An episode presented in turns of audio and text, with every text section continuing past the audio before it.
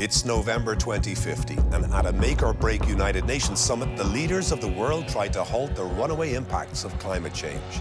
Join me, Mark Little, and Carla O'Brien as we guide you through this seismic night with expert analysts and reporters all over the world. This could be planet Earth's last chance to save itself, and the outcome is still too close to call. Tomorrow tonight, Ireland 2050, Wednesday at 9.35 on RTE1 an RTE Player. RTE on Climate for Science Week.